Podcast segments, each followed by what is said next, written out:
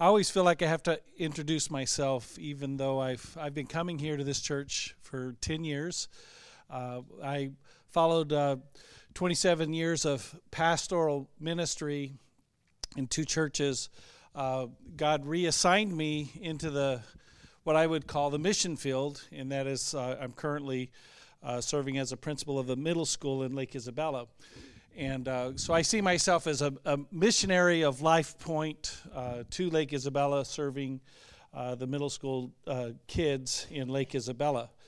Um, and uh, so, because of that distance and because of the time that's committed to there, my involvement here at our church, my family, uh, has you know it's it's I don't you know I'm not I'm not um, involved in lots of ways that I'd like to be involved, and so I feel like I each time I get the opportunity, and Pastor Tom usually gives me a couple times a year uh, the opportunity to to speak to you. Uh, I, I feel kind of like I'm brand new every time I step up here. And uh, anyway, um, I am uh, very excited about ser- uh, ministering uh, the message this morning.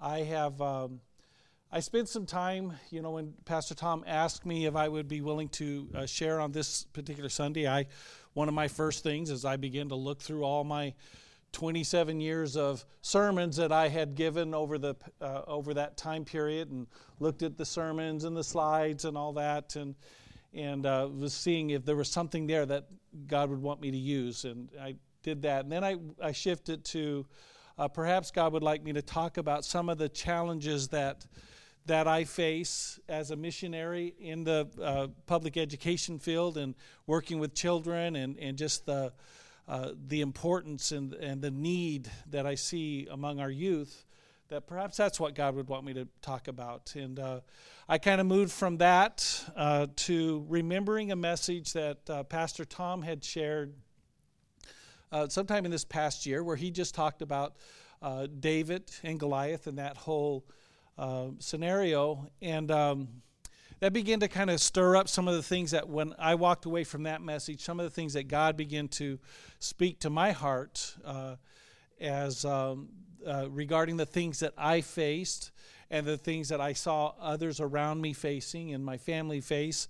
Um, I felt like God was kind of directing me to to talk to you about um, the story uh, that comes from uh, 1 Samuel chapter 17. We'll be looking at those verses that centers around uh, David and Goliath. I always think in terms of, especially as I come to the end of a year, God, what is it that you want me to focus on in the coming year? It's not like a New Year's resolution. It's more like just God, what's what's your intent? What's your purpose? What is it that you want to accomplish in my life? Where do you want me to focus? And uh, and so I'm thinking about 2020. I mean, I'm just amazed that I'm I'm going to walk into that new year, 2020, 2020, um, and I think the the the phrase that really stands out to me, that I feel God speaking to my heart, and perhaps He would be speaking it to your hearts, is to stay God focused. In 2020, stay God focused and your giants will tumble. Stay God focused, and your giants will tumble. I'm amazed at the Word of God. I'm amazed at how, you know, over my 60 plus years of, of uh, growing up in church, hearing the stories of the Bible, Dave and Goliath, one of those that I've heard over and over many times throughout the years, how each time God can say something new and fresh that applies and is relevant to my life today. And I believe that as we look at this story, and even, even though we've heard it taught and preached and, and learned from it ourselves in different ways, that I believe God would have a fresh word for you today. Uh, one that He speaks to your heart, to what you're facing. And I believe that with all my heart. And I'd like to just open up uh, with a prayer as we dive into the Word of God here. Father God, I thank you for your word that you speak to us. Lord, that talks to us about your grace, your love, Lord, your purpose, your plans. Um, Lord, the help that you want to give us. Father, I, I, your salvation. Lord, I just thank you for that. And Father, as we open your word today, Lord, I pray that through your Holy Spirit that you would speak a fresh word that applies to each and every person here today. That all of us will go home with a sense of you've talked to us, you've given us some hope, you've given us some direction. Um, Lord, your grace is abound. And uh, Lord, we just open ourselves up to you. Speak to our hearts as we read your word today. In your name we pray. Amen. So the story begins with the Philistines and, and uh, and the army of Israel gathering on two uh, mountainsides, one on one side, one on the other side, a valley in between. And uh, they were just separated by this valley. Every day they would come out, they'd take their battle positions, and they waited for what, okay, what's about to happen. And then here would come Goliath, um, the Philistine champion from Gath and Goliath was over nine feet tall, a massive beast of a man wearing 125 pounds of armor that he wore on his body. And every day he would come out and he would challenge the Israelites to send a representative to fight him one on one to settle the dispute. Every single day for 40 days in a row, Goliath came out morning and evening, and he would challenge the children of Israel with no takers. No one would stand up. But 41, day 41, was this magic number that some things begin to happen. David's three oldest brothers were on the front line, and his father sent David to take them food and, uh, and some supplies to their commander. In 1 Samuel chapter 17, verses 20 to 26, it says So David rose early in the morning, left the sheep with a keeper, and took the things and went as Jesse had commanded him. And he came to the camp as the army was going out to the fight and shouting for the battle. For Israel and the Philistines had drawn up in battle array, army against army. And David left his supplies in the hand of the supply keeper, ran to the army, and came and greeted his brothers. Then, as he talked with them, there was the champion, the Philistine of Gath, Goliath by name, coming up from the armies of the Philistines, and he spoke according to the same words. So David heard them. And all the men of Israel, when they saw the man, fled from him and were dreadfully afraid. So the men of Israel said, Have you seen this man who has come up? Surely he has come up to defy Israel. And it shall be that the man who kills him, the king will enrich with great riches, will give him his daughter, and give his father's house exemption from taxes in Israel. Then David spoke to the men who stood by him, saying, What shall be done for the man who kills this Philistine and takes away the reproach from Israel? For who is this uncircumcised Philistine that he should defy the armies of the living God? So here was David facing Goliath, a giant whose armor weighed almost as much as David weighed. A giant with a spear. A spearhead was over 25 pounds, and a sword a giant whose ridicule and challenges were heard 80 times by the Israelites, twice a day.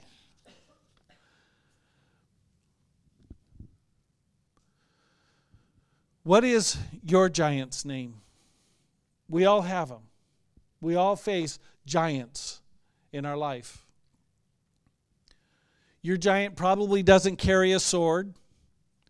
Instead, your giant probably brandishes blades of threats, fear, unemployment, abandonment, abuse, depression, intimidation, health, and I could go on and on you could probably think of some of your own that you identify with here or some others that I haven't even mentioned or that, are, that you would say are giants in your life.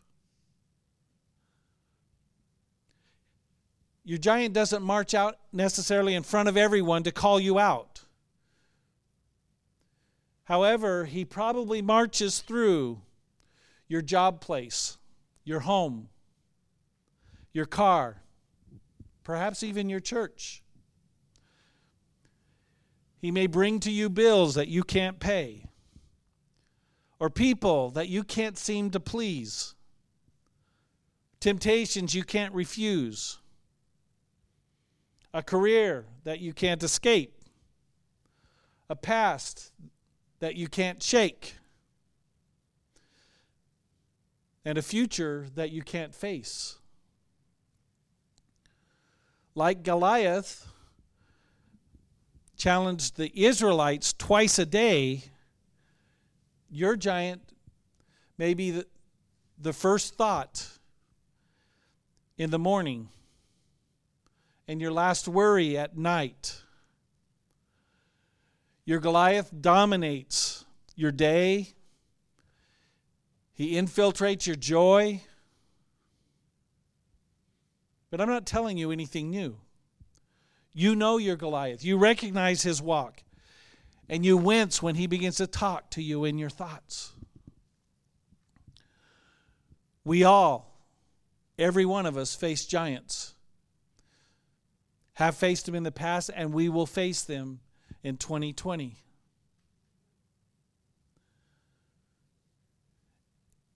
Is your giant all you see and hear? In verse 26, it said, Then David spoke to the men who stood by him, saying, What shall be done for the man who kills this Philistine and takes away the reproach from Israel? For who is this uncircumcised Philistine that he should defy the armies of the living God? See, David shows up to this battle talking about God. The soldiers had mentioned nothing about him.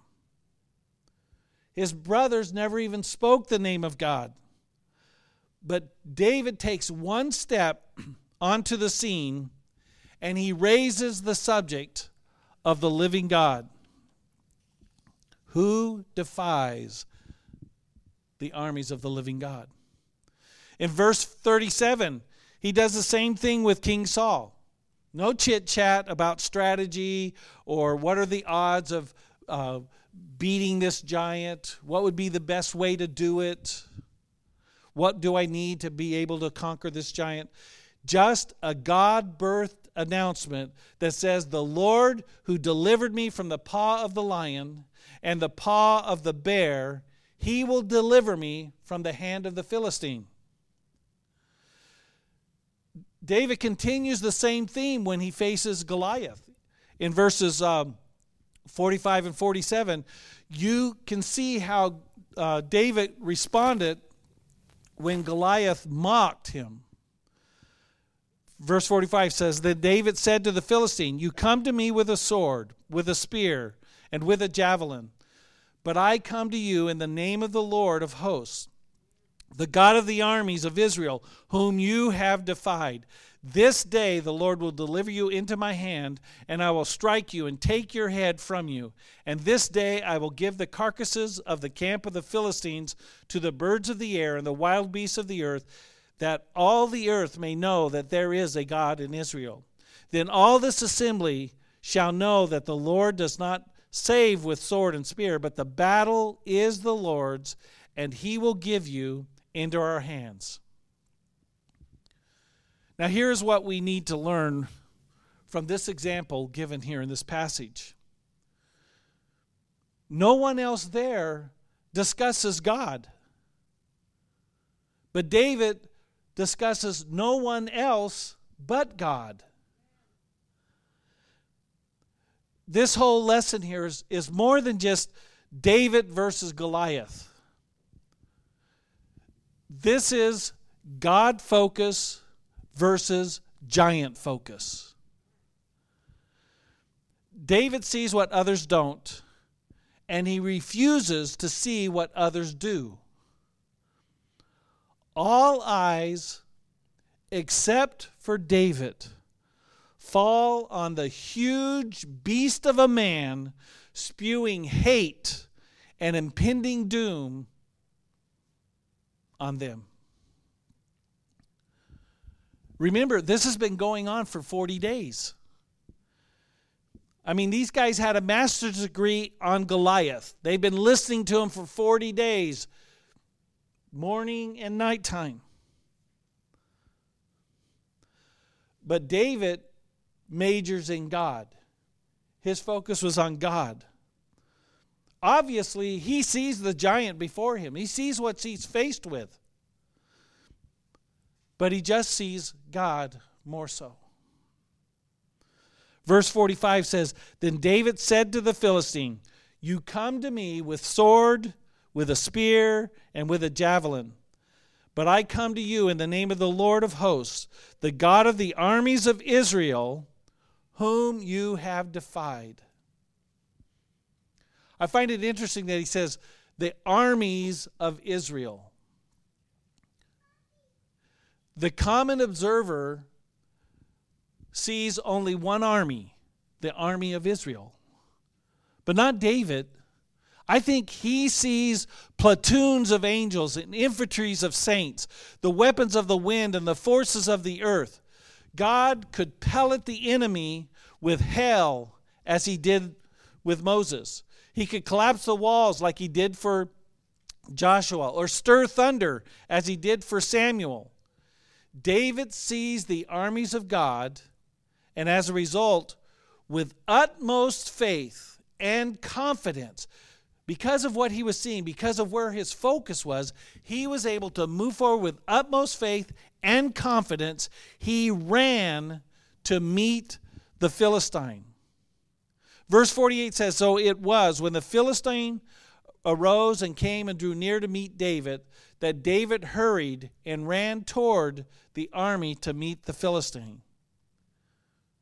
He ran. He ran to meet the giant. What happened when he got there? What happened when David ran to meet his giant? He defeated Goliath, he took him down. When was the last time you did what David did and ran towards your challenge.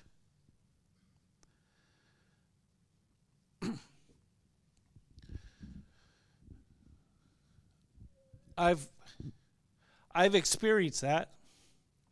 And I've also watched others do it and it's amazing when you see someone family members running to God and running to the challenge that they're faced with and slaying that giant.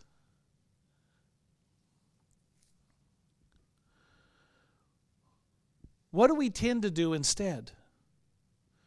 Oftentimes we hide, we retreat, we act like the giant isn't there, we try to ignore the giant. We get ourselves focused and distracted and fill our time with something else. But eventually, everything that we retreat to, everything that we hide behind, everything that we use to fill our time, it goes away.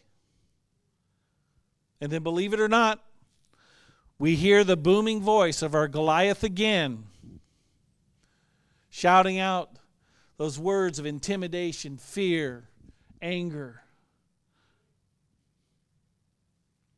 So we move into 2020, we need to have a different tactic. Rush your giant with a God saturated soul, filled with prayer and fasting and, and thoughts just uh, overflowing God thoughts. One of the wonderful things about worship each week when we come together and we sing these songs is that it begins to th- cause us to think about God and get our minds and our thought overflowing with how great and how awesome and how magnificent God is and what He's come to do for us and how His focus is on us. it talks about that, that song, uh, So Will I. The last part of it says, 8 billion different graces of God. And it's talking about the people, how God created each and every person very specific, and He came to bring salvation to every single person. So Sundays become that time where it helps us get our focus and re- realign ourselves with a God focus rather than a giant focus. How long has it been since you loaded your sling and took a swing at your giant? If it's been too long, then David is your man. He's, a, he's a, an example for us to. Say, you know what? My focus is on God. I'm going to run and face that giant. I'm going to take that sling. I'm going to take a swing at him and watch him tumble. It's interesting to note about David. It, God says about David, He says, in the scripture, it says that David was a man after God's own heart. Now, I've, I've thought about that a lot over the years. What does it mean to be a man after God's own heart? I want to be that kind of man. I want to be that kind of person, a person after God's own heart. What does that mean? Personally, I think it has a lot to do with a desire and a commitment to do the will of God. I want to do what God wants me to do. I want to go where He wants me to go. Again, that song, So Will I. You know, if, if He wants to send me, I want to, I want to go.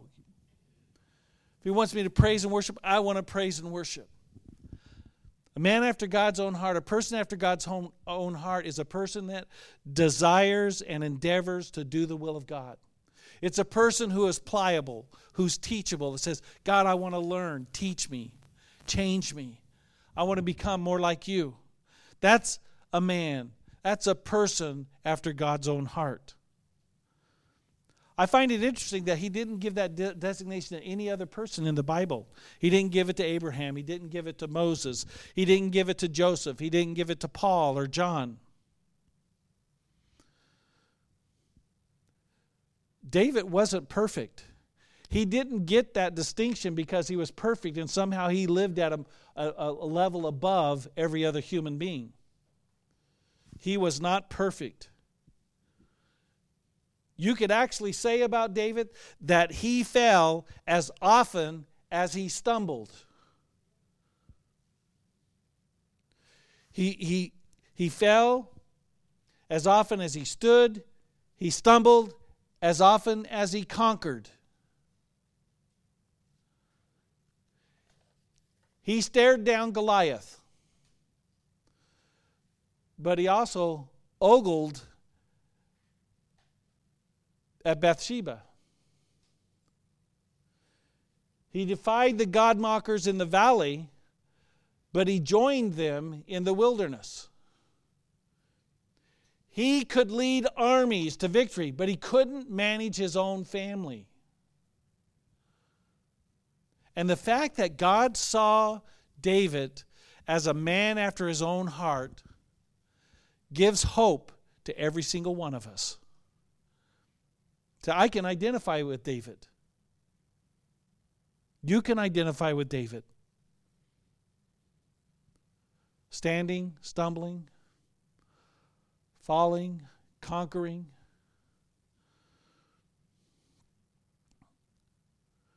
Up one day and depressed the next day.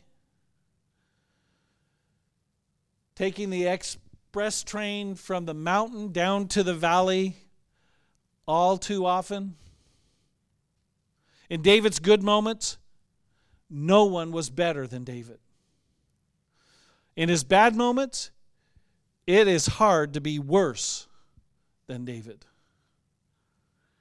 Yet God had a call, God had a plan for his life. God had a plan that he wanted to fulfill, and he loved David unconditionally. That is something you and I also have in common with David. Is that God loves us unconditionally. Whether we're on the mountaintop being successful, conquering, or whether we're stumbling and falling, God loves us unconditionally, and His grace is committed to us. His love is committed to us. Giants are real. We have to face them. 2020, you are going to be facing some giants. I will be facing some giants. You've, you've faced them in the last years, you'll be facing them in the years to come. And in 2020, you will face some giants. What are some of their names? Could be fear. It could be the giant of failure or discouragement or revenge or anger or major health issues. I could go on and on. The good news is that we don't have to face them alone. You don't have to face your giants alone coming in 2020. The key is to focus first and most on God. You and I must refine our focus in 2020. The time the times that David focused on God, giants fell. The days he didn't focus on God, David fell. If you read 1 Samuel chapter 17 and list the observations that David made about Goliath, you will find only two observations he made about Goliath. In verses 26 and verse 36, only two comments. Verse 26 Then David spoke to the men who stood by him, saying, What shall be done for the man who kills this Philistine and takes away the reproach from Israel? For who is this uncircumcised Philistine that he should defy the armies of the living God? So he made note of Goliath as being one who defies the armies of the living God. Verse 36 Your servant has killed both lion and bear, and his uncircumcised Philistine will be like one of them, seeing he has defied the armies of the living God. Again, he makes note. This guy defied the, li- the, the armies of the living God. David didn't he didn't bother to ask anything about Goliath's skills or his abilities. What is he able to accomplish? What can he do to me when I go out there? What's his reputation? What is this man like? What you know, what kind of things has he done in the past that he's that he might do to me? He didn't focus that. Nothing else mattered to David. It's, it's almost as if David never even considered Goliath, other than to note that he was mocking God. That's the only thing he considered about him, is that he's mocking God. So he doesn't even really pay attention to Goliath. Where you see his focus is he gives much thought to God in the same text chapter 17 of 1 Samuel, he makes nine references to God. So his God thoughts outnumber his Goliath thoughts nine to two. That's four times. Four point something. Two times four is eight, so four, four, uh, two times 4.5, you know. his God thoughts outnumber his Goliath thoughts. How does that ratio compare with yours?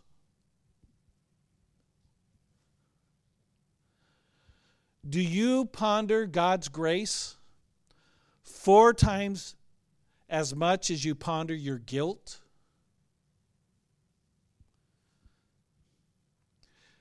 Is your list of blessings four times longer than your list of complaints?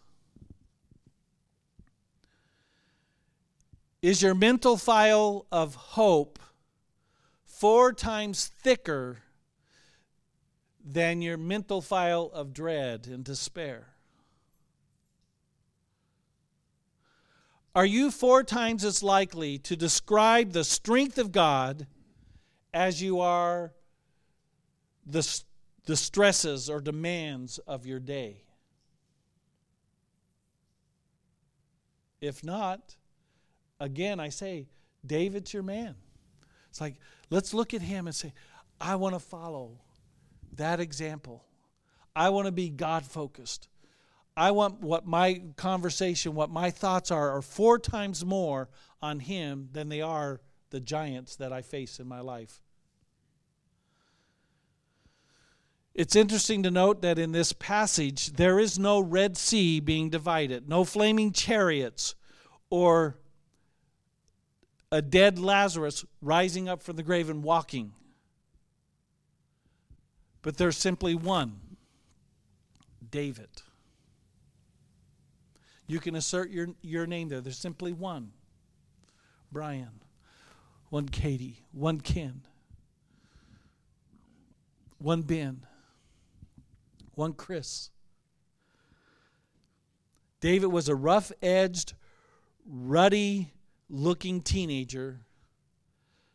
He is a walking, talking wonder of God who demonstrated this truth We've already stated that we can identify with David. He wasn't perfect. He probably failed more times than he succeeded. But he demonstrated this one truth, and it's a truth that I want you to go home with. It's a truth I want you to take into 2020 with you.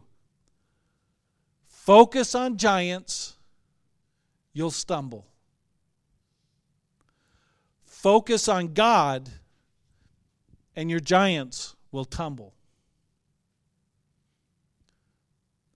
Focus on giants, you stumble. Focus on God, and your giants will tumble. Can you say that with me? Focus on giants. Let's say it. Focus on giants, you tumble. Focus on God, your giants tumble. Let me encourage you that as you approach 2020, to lift your eyes and be a giant slayer. Be a giant slayer. The same God that made a miracle out of David stands ready to make a miracle out of each one of you. I want you to take hold of, of that truth that when I focus on God, the giants I face this year will stumble. When I focus on giants, I'm the one that stumbles. And I'm going to I'm going to focus on God this year. I'm going to let God make a miracle out of me. I'm going to be a giant slayer. And I want to encourage you let's slay some giants this coming year